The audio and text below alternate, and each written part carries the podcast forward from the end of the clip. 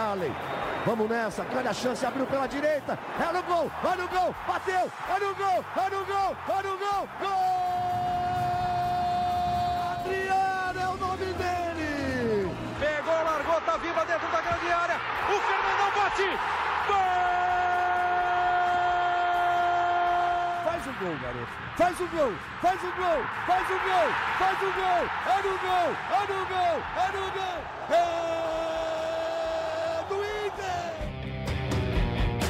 Torcedor Colorado, no ar mais um podcast aqui em Gé. Globo, episódio 186. O Internacional se prepara para encarar o Coritiba, domingo 18 horas, o popular 6 da tarde ou 6 da noite, pela 33ª rodada do Campeonato Brasileiro. A seis rodadas do fim, o Inter está praticamente garantido na próxima edição da Libertadores e quer assegurar a vice-liderança. Ao lado de Luca Pumes, torcedor e influenciador, filho do seu Josué, o homem do rap, o, homem do Portão 7, e Tomás Rames, o homem, o repórter de Gé. Globo, com certeza o mais elegante de todos. Dito isto, nós vamos começar falando sobre o, o, Flamengo campeão da Copa do Brasil, porque o G4 virou G5, né? O Flamengo tá ali entre os quatro primeiros colocados, então o G4 virou G5, o G6 virou G7, o que Tomás Rames facilita ainda mais a jornada colorada de Mano Menezes. Aquele abraço. Abração, Bruno. Abração, Luca. Abração, seu Josué. Já contar um bastidor, né? Falamos com a lenda antes de começar o podcast, né? Já estamos motivados. Mas. Ele motiva. Exatamente. Mas, Bruno, você bem citou, né? O Flamengo ganhou. O Corinthians é o quinto, né? Com um jogo a menos, ou seja, ia abrir essa vaga, né? Faltava chancelar. Agora tá ali, né? O, a situação ainda tá mais fácil para o Inter garantir. Então é ver como o Inter se porta no final de semana para ver se consegue mais uma vitória ou pelo menos um empate e trilhar esse caminho que é o que pode acontecer. Foi uma boa final de Copa do Brasil, não sei se você assistiu, Luca. O primeiro tempo do Flamengo, o segundo tempo do Corinthians. E por que, que eu estou inserindo este assunto além da vaga na Libertadores? Pelo Rodinei. Pode ser, pode ser. Aliás, eu fiz um tweet aleatório ontem à noite, já na madrugada. Rodinei foi o melhor jogador na era Miguel Ángel Ramírez. Depois que Rodinei saiu, justo, justo, desencaixou justo. o time. Justo, justo. Na verdade, o time sempre foi um pouquinho desencaixado, né? Não como nos tempos de Medina, né? Que, que era uma bagunça bah, total. Hoje tá tudo muito cedo. Eu não tudo sei o que, que vai sobrar pro final. Tudo muito cedo. O, o, que eu ia te dizer, Luca, é o seguinte: olhando o Flamengo e Corinthians, o Flamengo tem muita qualidade com Everton Ribeiro, Arrascaeta, Gabigol, Pedro. A bola sobra, o Pedro mete para dentro.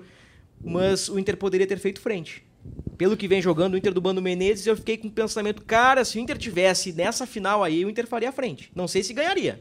Pois é, fez frente contra o Corinthians, né, Bruno? E o Corinthians fez frente contra o Flamengo. É, são várias, né? E o Inter recentemente ficou no 0x0 no Rio, com vários desfalques. Pô, com certeza. O Inter poderia ter, ter feito diferente, mas eu acho que é até uma falta de, de, de tato a gente falar que o Inter poderia chegar nessa final de Copa do Brasil e fazer uma frente, já que a gente foi eliminado lá na primeira fase, né, cara?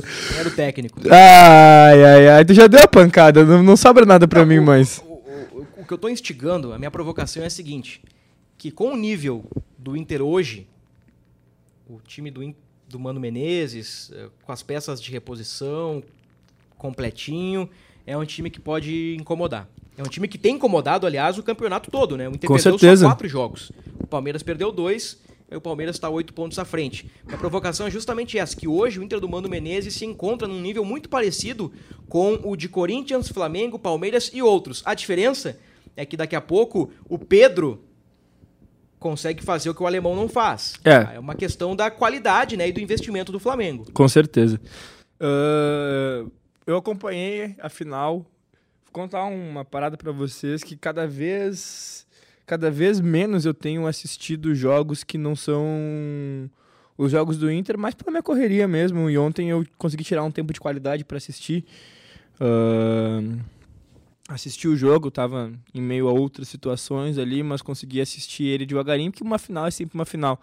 E é um jogo nervoso, né? É um jogo nervoso E, enfim, acho que tem outras paradas que pesam além do futebol nesse momento da final, né? Do psicológico também, do, do Maracanã cheio. Os times perderam oportunidades que não podem perder, tanto o Corinthians quanto o Flamengo. Roger Guedes perdeu Mas o, perfeito, né? mas o Corinthians principalmente.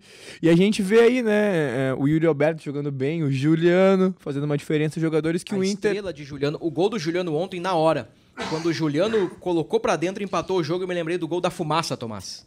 Aquele gol lá em 2010 contra o Não, ele tem muita estrela. São jogadores diferenciados e que a gente começa a pensar como que o Inter construiu esse grupo e jogadores que o Inter perdeu ao longo do tempo, né? O Juliano não foi um jogador que o Inter perdeu, ahn, né? tá- tinha e perdeu, mas chegou muito próximo de estar é, no, no, no- Colorado, estava no radar ali, chegou a negociar. Ah, o Yuri Alberto ele estava aqui, foi embora, depois ele podia voltar, aí é uma situação parecida com o Juliano, ele também não quis, preferiu ir pro Corinthians.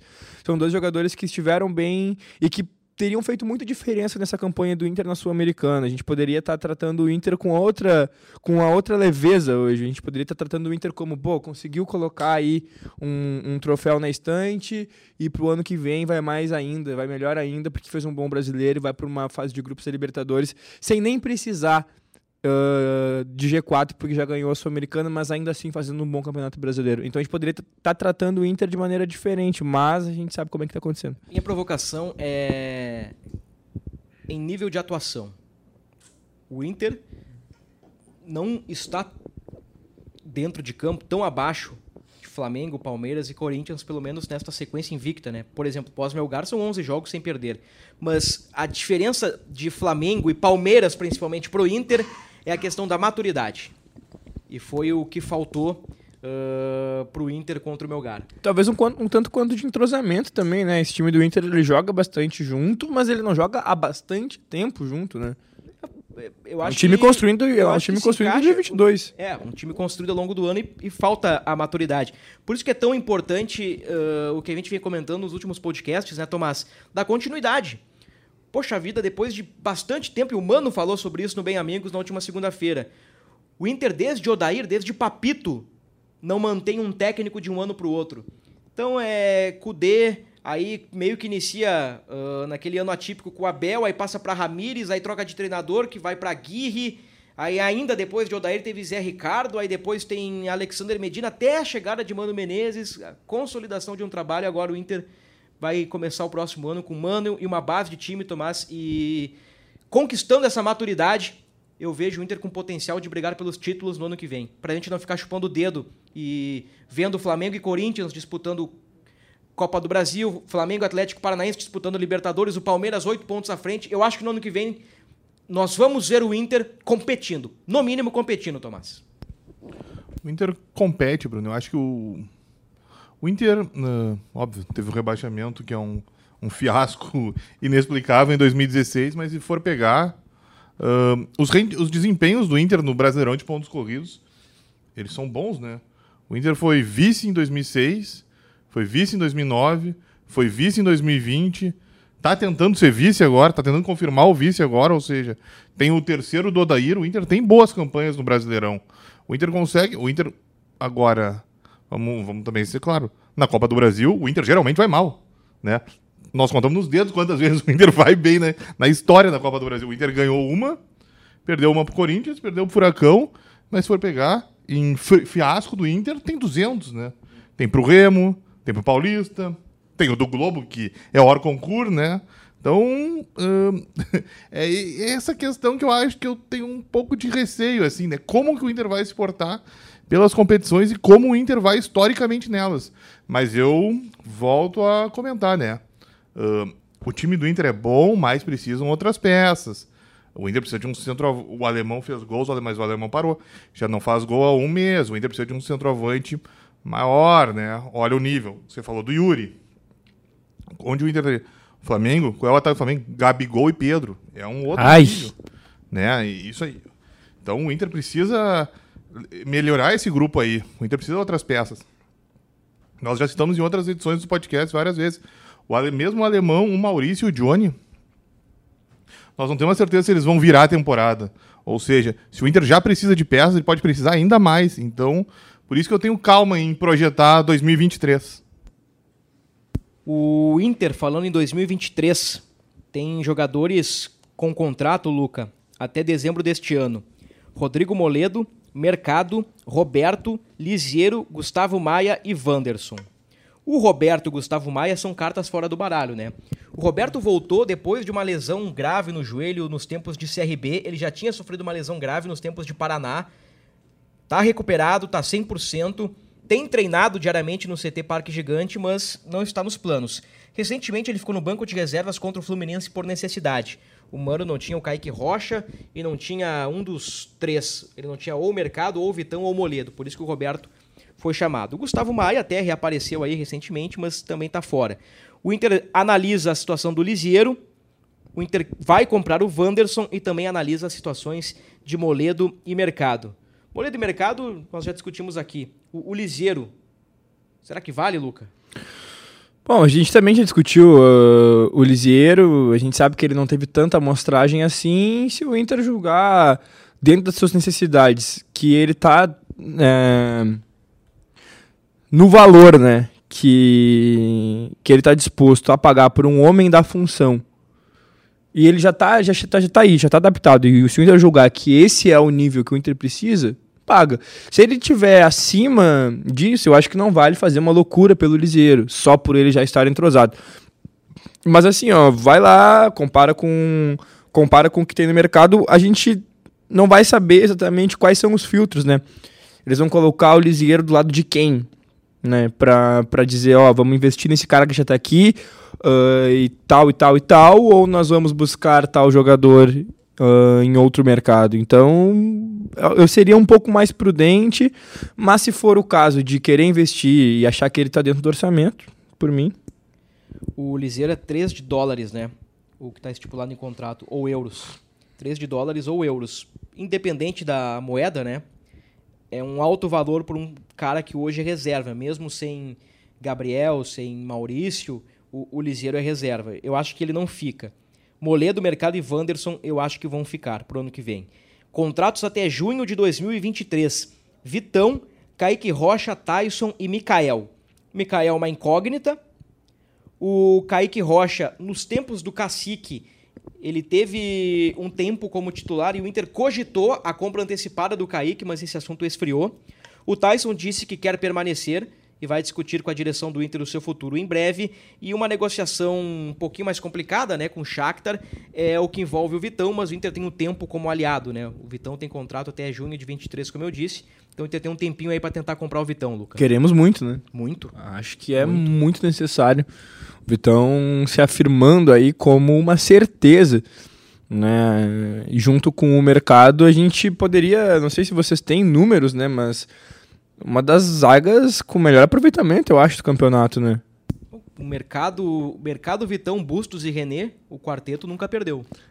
É, nunca perdeu. Sim, mas se tratando da dupla ali, é, Vitão e Mercado, acho que a gente poderia trazer num, num próximo podcast a quantidade Cara, de, de o- gols e o enfim. Vitão, ele começou a jogar com o Mano, né? Ele veio nos tempos do Medina, mas jogou com o Mano. O Mano tem quatro derrotas.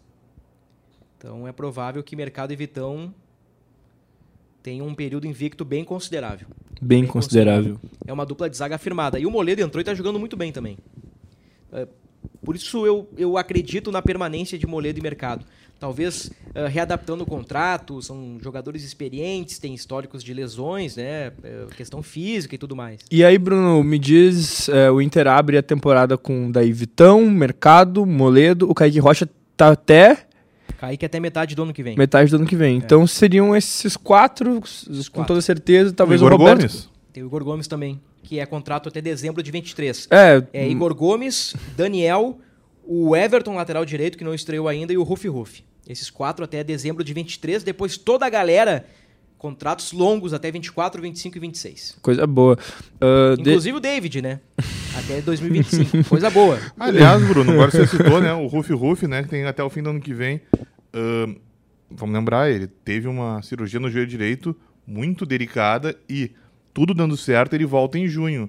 Então tem que ver se a direção não vai prova- provavelmente conversar com o representante dele para tentar ampliar, né? Porque ele vai ficar muito tempo parado.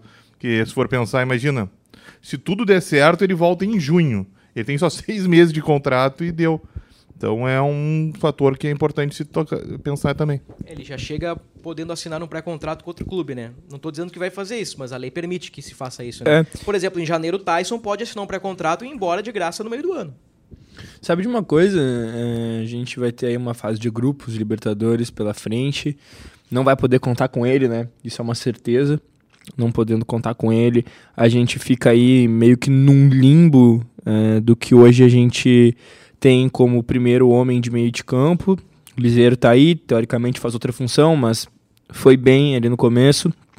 Temos o Johnny, e o Inter já prometeu que vai contratar um bagual ali, né? Um baludo Um, um centro médio. um centro médio baludo pro, pro, Vamos pra, ver, né? né, pro, pro ano que vem. Então, tendo, tendo em vista que, que o Inter precisa de reposições em várias das funções e que planeja né, aumentar a sua folha salarial para o próximo ano, a gente pensa em vários investimentos. É, pensa pra qualificar o time também porque o Inter vai ter uma Libertadores pela frente, né? Vai ter uma Libertadores pela frente, isso é decisivo. Neste ano de 2022, o Inter não teve uma Libertadores pela frente. O Inter ganhou um arrego de entrar na terceira fase da Copa do Brasil, ganha a fase de grupos da Libertadores, então vai entrar uma verba aí bem importante. E o Inter entra forte pra ganhar o gauchão também, mantendo essa estrutura, É. né? É, é, e olha, e é uma coisa que eu não gosto de falar, Bruno. Ah, e o Tomás acompanha o Inter aí há tantos e tantos anos. Provavelmente, muitas vezes, né? ah, ele, ele deve ter passado por isso, que é... Começa, assim, essa sensação de Brasileirão acabando, já se fala no que, que vai ser o gauchão do ano que vem. E, bah, o do Grêmio vindo do jeito que tá vindo, meio a pau e corda da segunda divisão. Acho que é super chato falar isso. E eu gosto muito de me vacinar e tirar o meu fora, mas bah, o Inter é muito obrigado a ganhar esse colchão, O Inter cara. era obrigado a ganhar nesse ano, Luca. Não, com certeza, Inter do mas Medina. o que passou, o que passou, eu não tenho mais como falar, né? Vocês me sacaneiam que todo episódio é uma pancada do Medina. Mas sim, o Inter do Medina levou 3 a 0 do pior Grêmio do século XXI. Em casa. Em casa. Nós gravamos há pouco. O Inter foi eliminado no jogo de ida, né? Vamos deixar Um claro. bastidor aqui. Hoje é dia da gravação. Então há pouco eu tava gravando o podcast do Grêmio. E nós estávamos justamente falando sobre isso, né? Falando, ah, o Grêmio pode subir, mas o time é é ruim, o time é fraco, etc, etc, etc. E o Inter conseguiu levar 3 a 0 A Keck, a tua amiga Keck, ela vibra com aquele 3 a 0 Luca Pumes. Ela delira com aquele 3 a 0 E o Inter conseguiu, além disso, perder pro Globo e quase não classificar, né? Na Sul-Americana, graças a Mano Menezes, eu ganhei um churrasco de Thomas Rames. Contextualizando para quem não tá ligado, para quem nos conhece há pouco tempo, ou para quem não acompanhou os episódios da época, Tomás apostou que com Medina o Inter não se classificaria na Sul-Americana. Eu apostei, olha, o Inter é grande, né? O Inter tem camisa, o Inter vai. Aí o Inter demite o Medina, vem o Mano Menezes e o Inter classifica. O Bruno teve a sorte que o Inter demitiu o cacique, É, né? Porque ele ia sorte. perder a aposta, Eu vamos deixar claro. Né? ia perder, ia passar o Guairenha. Ia passar o Guaraná do, do Paraguai. lá Como é que é o, pô, vocês vão, o da Luz, Mauro da Luz. Mauro da Luz, bom jogador Mauro da Luz. Fez dois gols no Inter, 1,73m. Cabeceou dois gols, né? Cabeceou livre entre os zagueiros do Inter. Outros tempos, né? Nomes que não saem Então, da cabeça é, do Colorado, aquilo, né? aquilo- e, e voltando pro início do podcast ali daquela provocação de Flamengo, Corinthians e Copa do Brasil. Claro que existem atletas individualmente superiores no Flamengo, mas o Mano Menezes conseguiu resgatar a essência de time, de coletivo. E isso é importantíssimo. E com o Mano para 2023, com novos jogadores, algumas eventuais saídas e um bom trabalho de mercado da direção do Inter, com esse coletivo forte, eu penso que o Inter sim é, é, é um dos graúdos para brigar no ano que vem. Sem dúvida. A direção ela vai ter que acertar a mão, né, para dar reforços pro Mano, porque o Mano mostrou a qualidade que ele tem, né? Ah, nós até falamos no, no podcast passado. Para mim, o Mano é o melhor treinador do Brasileirão, né? Nós citamos, acho que, dois que sobre jogadores que o Inter poderiam estar e eu até disse, ah, eu acho que não vai nenhum, porque eu acho que quem tá é o Mano. Então, se o Inter der algumas der mais opções para ele, o Inter cresce e o Mano sabe jogar a Copa do Brasil, né? Que você bem citou, tava citando agora. Não, e, e Uma sabe, pelo Corinthians e duas pelo Cruzeiro, né? Ah, o Mano é tri, né?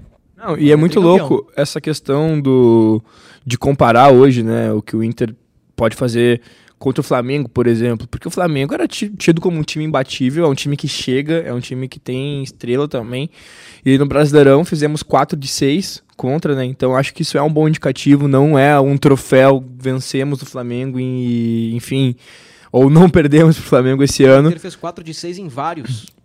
É, mas eu- eu- e assim, é, o Flamengo, por exemplo, essa atual, hoje eu tava vendo essa atual geração aí do, do Flamengo, vamos chamar o Flamengo do Gabigol, de 19 a 22, já ganhou mais taças do que os, a, tempo- a primeira geração do Zico lá de 78 a 83. Nunca vou comparar o futebol do Gabigol com o futebol do Zico. Tô falando sobre Geração, títulos, momentos. sobre títulos. Então, tipo, a gente, É da mesma maneira, muito vencedora. Everton Ribeiro, Diego Ribas, Pedro. Claro, da mesma maneira que eu não posso comparar se a gente vencer alguma coisa agora, o Inter com o Inter de 75, 76, 79, entendeu? É, Outro- 2006, né? outro outro futebol. Nós estamos falando de outro futebol, de outra plástica, de outro momento. Mas um- uma camisa vitoriosa. E mais vitoriosa agora do que, uma- do, que, do que foi vitoriosa em uma época que é aclamada eternamente por eles, entendeu? Então, óbvio, toda vez que a gente vai jogar contra o Flamengo é aquela coisa. Putz. E agora? Vamos lá. O que, que vai ser? Vamos pra cima deles. O Inter, o Inter num, naquela vez braba que tava lá, perdendo pra todo mundo, ferrado, meteu quatro nos caras e na sequência. Pô, enfim, são, são circunstâncias, né? Eu acho que o Inter não, não, não deve nada pro Flamengo. Todos os assuntos estão interligados, né? Começamos com questão do coletivo de Flamengo e Corinthians, Copa do Brasil, passamos por alguns contratos. O ano que vem, a permanência do Mano. Ah, tudo isso para dizer, né, que o Inter já pensa no planejamento para a próxima temporada. E é evidente que sim.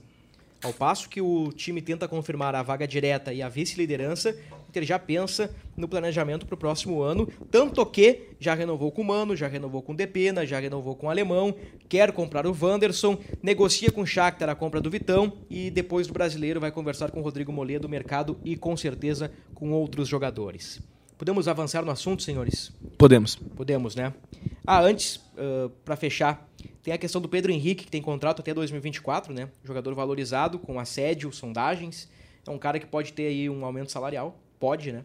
Não sei se vai ter, mas talvez o Inter proteja o Pedro Henrique na virada do ano. E tem a questão do David, o homem de 11 milhões de reais, com contrato até 2025, que tem atuado muito pouco, né? Me refiro à parte técnica, a, a quantidade e a qualidade do jogo do David. Então eu não sei se o Inter não vai repassar esse cara aí ah, depois do Campeonato Brasileiro. Muito bem. Para pensar no ano que vem, para ganhar os 30 e poucos milhões da vice-liderança. 31, né?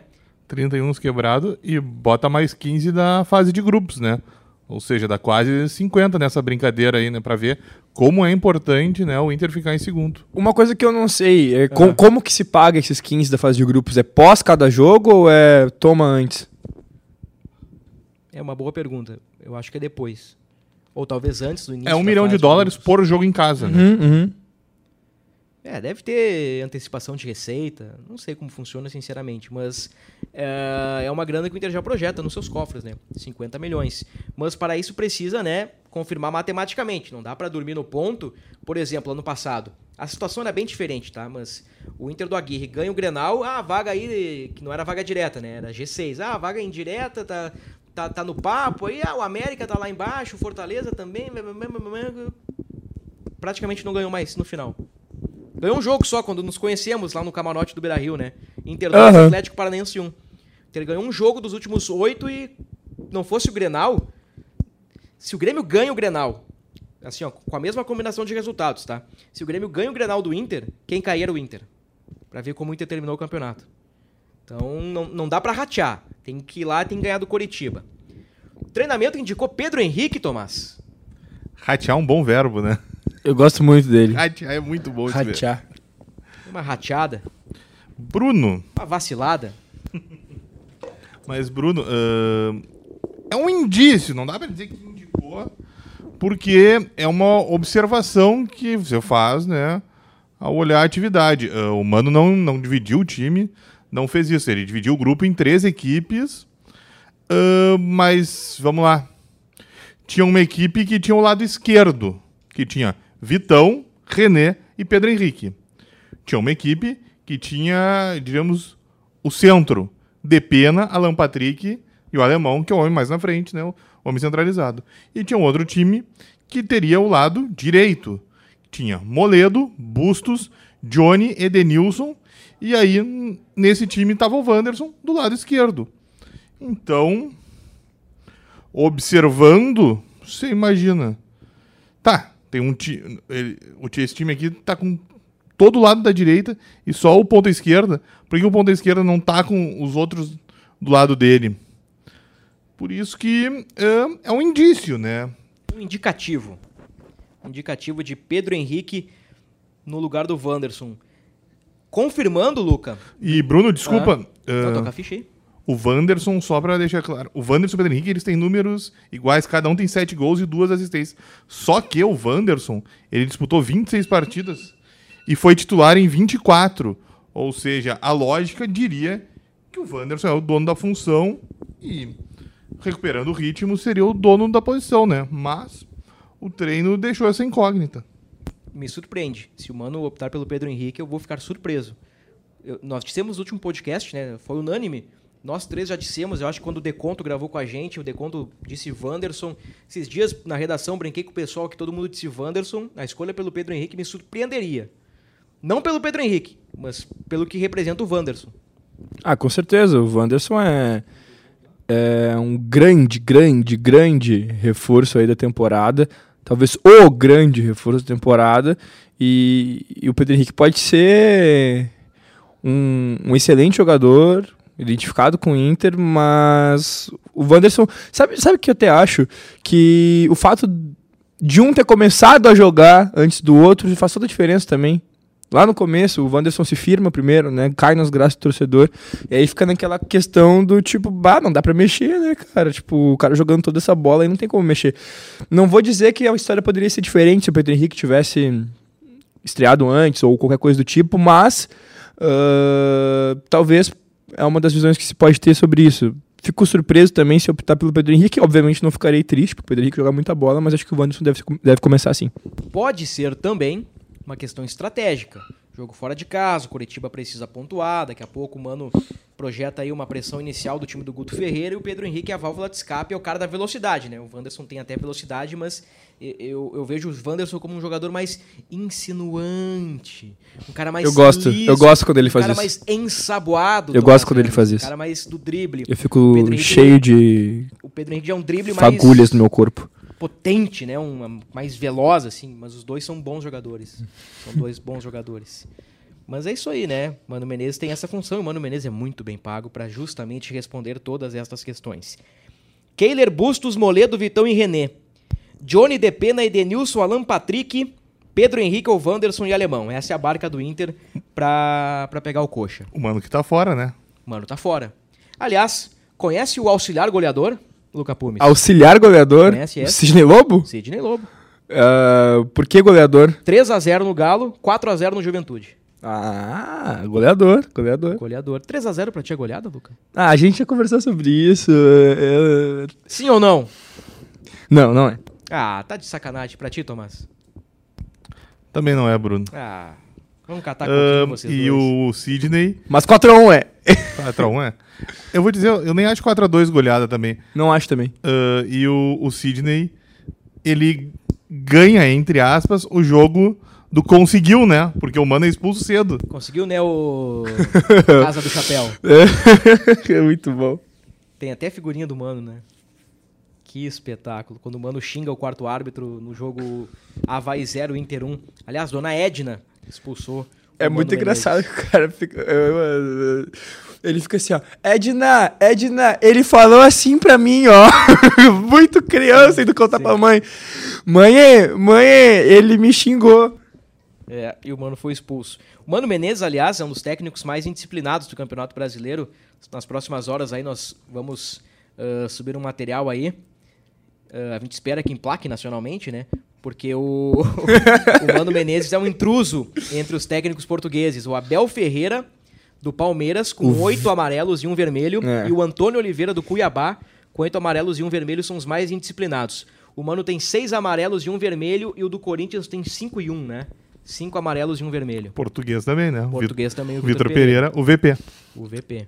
Então o Mano Menezes aí tá nessa barca dos técnicos mais indisciplinados. Mano, na beira do campo, é uma grande figura, né? Não, mas é, é- é É um louco que, parte. é louco que ele vem pro Inter com toda essa construção diferente, de um cara mais calmo. Mas, tipo, o pior é que, por mais que apareçam os números assim, a gente consegue entender o porquê que essa visão do técnico mais calmo é, tá acontecendo agora, porque ela de fato faz sentido, mas talvez em outros âmbitos, do que não na frente da. No, no último jogo, na verdade, ele tava, ele tava fora da área, né? Uma hora que ele tava dentro do campo, né? Era mais um pra Eu amo ele, eu amo ele. esperando fazer uma tabela. Mano, né? por favor, vem falar com a gente aqui. Tem um- uma câmera que é como se fosse aquela câmera atrás do gol, que tá no Mano. O Bustos tá batendo no lateral e o Mano tá invadindo o campo pra xingar o. Não sei se era o Wanderson, o Pedro, o Pedro Henrique não tava. Ele tava xingando algum jogador do Inter.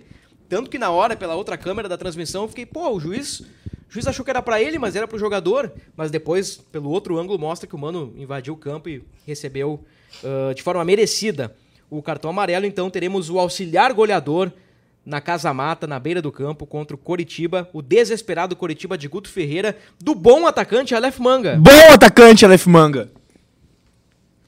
Eu vi um- uns, uns colorados ah, elogiando o volante Ranielli do Havaí nas redes sociais. É, eu vi também isso aí acontecendo. Eu queria saber o que, que Tomás Ramos pensa disso. Ah, o Tomás vai dizer que a gente só gosta de jogador ruim. É isso que o Tomás vai dizer. Ele nem movimentou a mão É, pra falar do não. microfone. Ele, tipo, falou assim: ah, deixa.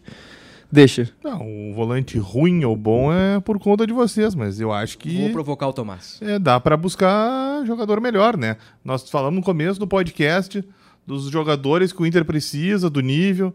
Os jogadores como o Corinthians tem, pô, o Renato Augusto, olha o que joga o Renato Augusto. Os jogadores do Flamengo, os jogadores do Palmeiras. Então, ah, se o Inter quer mesmo voltar a ser campeão, o Inter precisa subir o Com patamar. certeza. É, pra titularidade, sim. Mas eu acho que é melhor ter um Wellington Rato, melhor jogador do Goianiense. Ele vai, ele vai infartar, ele vai infartar. Não, eu acho que é melhor ter o Wellington Rato do que, o- do que o Gustavo Maia no banco. Eu também. Eu acho melhor ter o Aleph Manga do que o David. É, eu também. Eu também. Não tô dizendo que o Wellington Rato, o David, Ranielli, a gente brincou com os destaques do Z4, né? bah, eu tô... Os destaques do Z4, tu vai matar ele, vai matar ele, vai matar ele. Os destaques do Z4, eles vão cair, mas se salvaram em seus clubes. Olha a expressão dele. O Não, mas- Keimer foi um destaque do Z4, e aí, fala dele. É, tá aí, a titular. O Keimer não né? foi destaque do pior, de um de um dos piores times da história dos pontos corridos. Temos um argumento. Olha, eu sei que eu te peguei nessa, Thomas Ramos. Não, meu querido vem a tréplica. Candidato, o senhor tem direito à tréplica. 30 segundos. Meu querido rapper, é que assim, ó, o goleiro, ele tá lá pra trabalhar. Então é óbvio que o Todo goleiro... mundo tá lá pra trabalhar. Tá, mas se eu puder terminar. Por favor, mediador, eu quero um tempo mais que. Por favor, vamos ouvir o candidato Thomas. É que Desculpa. assim, ó. o goleiro, principalmente quando ele tá num time ruim, ele vai trabalhar mais, né? E quando ele pega, mostra que ele tem qualidade, né? Algum motivo tem para alguns jogadores estarem em um clube e outros estarem em outro. E com todo o respeito, mas o Inter tem que olhar para cima, pessoal. Não é. Não, ninguém tá dizendo que jogador é ruim e tal. Mas o Inter tá. Olha quantos anos o Inter não ganha. Aliás, o último campeão de um título de hierarquia, como dizem, foi o Dorival do Inter. Foi em 2011. E o Inter precisa de jogadores maiores. Ahn, quem é que vai fazer os gols do Inter ano que vem na Libertadores? Na Libertadores vai subir a régua. O Inter precisa de jogador desse tamanho. O Inter precisa de mais uma peça para ter, para disputar ali com o Alan Patrick. O Inter precisa de alguém para entrar no lugar do Rufi Rufi. E, e se o, e se o Johnny sair, vai precisar de dois. Tem que pensar nisso. Se o Edenilson não ficar, vai precisar outro. É isso que tem que pensar. Não adianta. O- a régua vai subir. É isso que tem que enxergar. O, o, a- o nível de exigência do Inter vai subir, ele vai precisar mais coisa. Não adianta se pensar com, nesses jogadores, o Inter vai continuar lutando ali, vai lutar pelo gauchão, vai chegar em não sei que fase de, da, da competição, mas vai bater na parede e vai voltar. Para ganhar, se o Inter quer ganhar mesmo, a régua sobe e precisa buscar peças mais fortes. Tudo bem, tudo bem, concordo. As peças mais fortes, elas precisam, elas precisam chegar. Só que o Inter não vai ter dinheiro pra comprar peças mais fortes é, tipo, duas para cada função. E jogadores de grupo também são importantes. Eu não estou dizendo que esses jogadores chegarão para solucionar os problemas do Inter, mas com certeza esses, esses jogadores seriam bons jogadores para grupo em alguns momentos que o Inter precisa. Por quê? Porque se eles demonstram um, um bom futebol na Série A hoje e conseguem jogar bem mesmo nos times que são os arremedos táticos, eu acho que dá para tentar. Minha concepção da coisa. Mas não é questão... Óbvio que no, no, geral eu gostaria que o Inter contratasse o, o Modric e o Rakitic pro, pro, pra função. Não, não o Rakitic não... O Depena tá melhor que o Rakitic hoje. Com certeza. Não, não é questão de não buscar. Claro que pode. Tu pensa, o Wellington Monteiro veio do Caxias e foi campeão do mundo. Sempre tem jogador bom. O Soró veio do Paulista. Sempre você vai achar um jogador bom. A questão é que tu também precisa... precisa tem que... Tem, não pode descuidar, talvez. Eu acho que eu me expressei mal, então vou tentar de novo Uh, não pode, óbvio, tem que olhar para esses mercados mais periféricos, mas não pode descuidar, precisa buscar, precisa dar um tiro potente, precisa buscar um jogador, pelo menos um jogador de um nível acima. Onde o, será que o Inter não, não teria chegado na final da Sul-Americana se o Yuri tivesse parado aqui? Não, eu também penso nisso. Será que o Yuri, será que com o Yuri o Inter não estaria mais perto do Palmeiras? Com certeza. É isso, entendeu? É só isso, só tem que olhar isso. Não pode, não tem, óbvio que tem que olhar esses jogadores porque o grupo tem isso, tem um tem um o craque, ah, óbvio, craque hoje em dia no futebol brasileiro não tem, é, hoje em dia tem existe pouco craque no futebol mundial, vamos deixar claro, mas esse jogador bom, muito bom, para grupo, mas é isso, o jogador para tu tá disputando lá em cima, a régua precisa subir. Tem que estar tá mais em cima também. Precisa ter jogador para bater de frente com os jogadores que vocês sabem que tem Palmeiras, Corinthians, Flamengo e o Galo, que foi mal esse ano, mas não é um. Não, o Galo dificilmente vai mal de novo ano que vem, né? É. Eu, eu, eu concordo, com, eu concordo com o Tomás e acho que, tipo, tudo que eu falei não vai contra o que ele falou. É, é uma construção de grupo em. Eu acho que... uh, ah, pessoal, talvez eu não tenha me expressado bem, mas vamos lá. Eu não estou dizendo que eles não podem jogar no Inter. Óbvio que eles podem. Óbvio que um grupo se faz com distintos, com, com hierarquia, vou voltar a usar a expressão, né? Jogador médio, bom, muito bom. Uh, tem, né? O Wellington Monteiro foi campeão mundial pelo Inter, era um jogador do Caxias, não, não era um jogador de uma grife. Uh, mas eu acho que o Inter precisa, sim, investir. Uh, primeiro, o Inter precisa focar nos jogadores certos que vão fazer o Inter subir de patamar. Aí sim, quando o Inter eh, encorpar esse grupo, quando o grupo tiver mesmo pronto, com, com peso assim, para enfrentar Flamengo, Corinthians, Palmeiras na Libertadores, que é um campeonato muito mais difícil, aí sim o Inter pode olhar bem o mercado e achar peças que, que fechem esse grupo diferente. Mas isso eu concordo perfeitamente. Acho que isso tudo faz parte de uma construção de grupo, que foi o que desde o começo né, eu quis dizer. E acho que o Tomás está certo em relação a isso. Eu acho e, que nossas enfim. visões são convergentes. Com certeza. Talvez a gente discorde de um ponto ou outro, mas eu fecho 100% com o Tomás, eu assino embaixo. Porque o Inter, para ganhar, vai precisar de um primeiro volante para substituir o Rufi Rufi. Se perder o Edenilson, que é bom jogador, o Edenilson só é contestado a, a, titularidade do Edenilson só é contestada pela bronca das arquibancadas. Se fosse qualidade por qualidade, o Edenilson era titularíssimo do meio-campo do Inter. E voltou a jogar bem, né, voltou Bruno? Voltou a jogar bem, o Mano citou isso no, no Bem Amigos. Aliás, o, o Mano disse que o Edenilson tem tido uma participação importantíssima no time do Inter, que é um jogador muito resiliente e que a torcida pegou no pé do Edenilson de forma desproporcional. E eu concordo. Torcida do Inter pegou pesado demais com o Edenilson, reconhecendo que em alguns momentos ele não foi bem e ele errou em momentos importantíssimos. Exemplo recente, o pênalti contra o Melgar, Voltamos um ano no tempo. Pênalti contra o Olímpia nos 90 minutos, nas oitavas do ano passado, etc, etc, etc.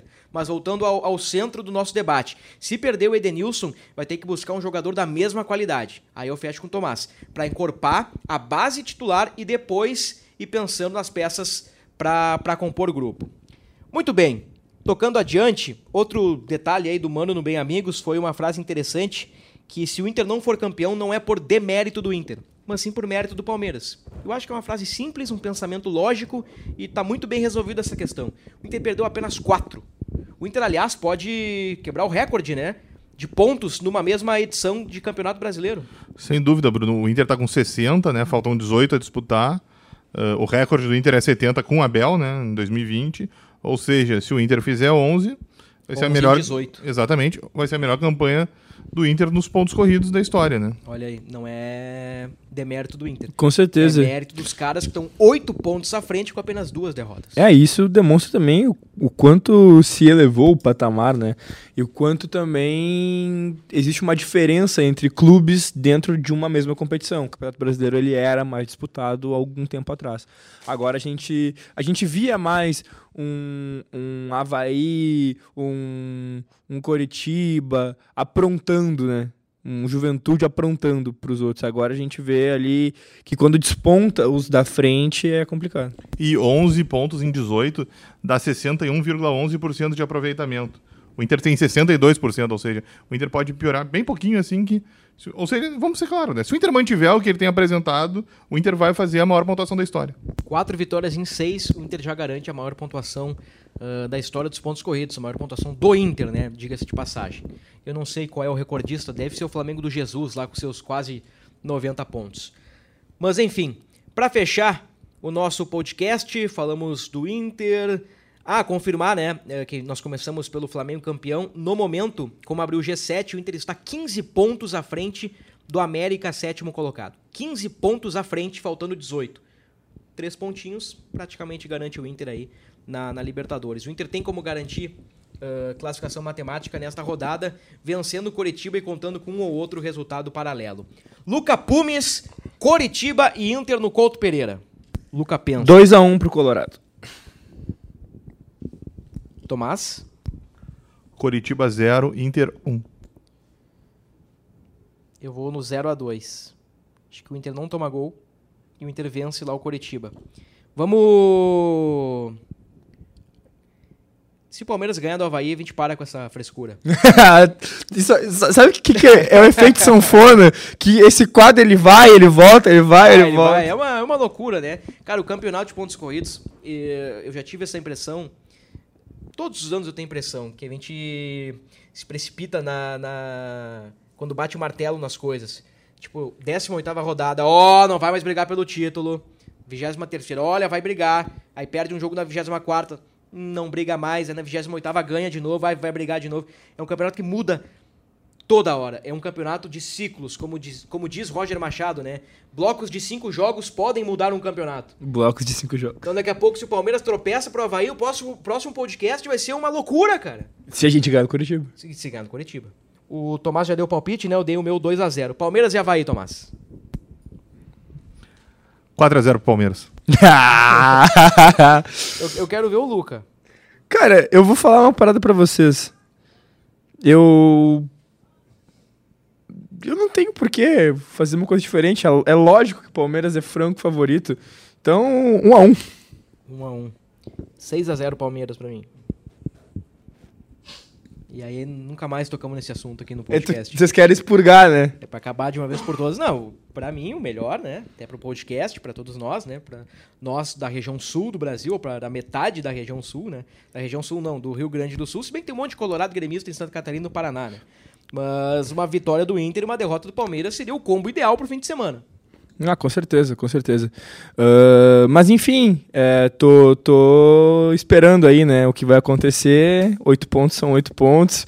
A gente ganha aí, o Palmeiras empata, já diminui um Lembrando pouco, não são oito pontos, são cinco ou seis pontos. porque tem a, a Tem final. Final. Cara, e é lindo isso, cara. Seria Cara, lindo. Seria legal, né? Mas, cara, o Palmeiras pegou o Havaí, cara. Ah, o problema, sabe o que é o problema? O problema é chegar, tipo, sei lá, na última rodada, é, faltando três pontos, ou sei lá, tipo, três pontos e ter que tirar uma enormidade de gol. Nem sei se, é- nem sei se tem como. Na verdade tem, né? Porque se faltar, pode ser que mude o número de vitórias Ah, ali o e tal. saldo é 11 a mais pró-Palmeiras. Imagina. Então, se tirar 5, empata em vitórias, aí tem que diminuir um pouquinho no saldo, né? O Tomás se apega muito ao argumento de que o Inter tem goleado ah, com frequência os seus adversários, especialmente no Beira-Rio. Então, daqui a pouco faz 4 a 0 num jogo, o Palmeiras toma 1 a 0 e já caiu 5, já caiu de 11 para 6. Pode É. acontecer. Pode acontecer. Pode acontecer. Luca, muito obrigado, viu? Muito obrigado. E assim como o freestyle Minha Língua é Franca, daqui a pouco vamos vencer. o Coxa Branca, será que é com o Wanderson ou com o Pedro Henrique que ele arranca? Na verdade, eu tô ansioso para ver o Aleph Manga, mas eu vou falando que ação da coxa branca, eu sinto faro. Não sei se dia 30 ganha Lula ou Bolsonaro. Eu queria ir para Curitiba, mas o ingresso tá caro. Então, para todos os amigos, aquele abraço. Aê! Luca Pume. Só fiquei na dúvida. Muito boa a rima, mas. O Luca quer ver o Aleph Manga, então acho que o Luca vai mudar o palpite, né? Não, Já vamos quis- trazer ele de volta. Ele quis dizer que o Aleph volta Manga não, vai, vamos trazer vai pra ficar cá. no bolso do René. Esse que o Luca quis dizer e vocês não entenderam. Valeu, Tomás. Um abraço pra ti. abração, Luca. Abração, Bruno. Vamos ver como é que o Inter se comporta no final de semana. Valeu, pessoal. Voltamos no próximo episódio. Até lá.